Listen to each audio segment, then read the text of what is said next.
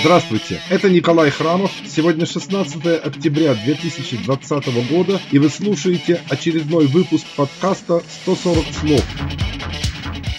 Кандидат на пост президента США Джо Байден, выступая вчера на предвыборном мероприятии в Филадельфии, высказался за легализацию марихуаны на федеральном уровне и заявил, что людей нельзя сажать в тюрьму за употребление каких бы то ни было наркотиков.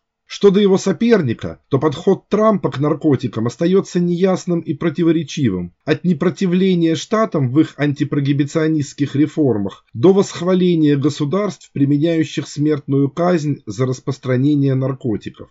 Хотя в результате начавшейся в 2012 году антипрогибиционистской волны Марихуана легализована в медицинских целях в большинстве американских штатов, а в восьми штатах Аляска, Вашингтон, Калифорния, Колорадо, Массачусетс, Мэн, Невада, Орегон и округи Колумбия легализовано полностью, тем не менее на федеральном уровне конопля и ее производные продолжают оставаться под запретом.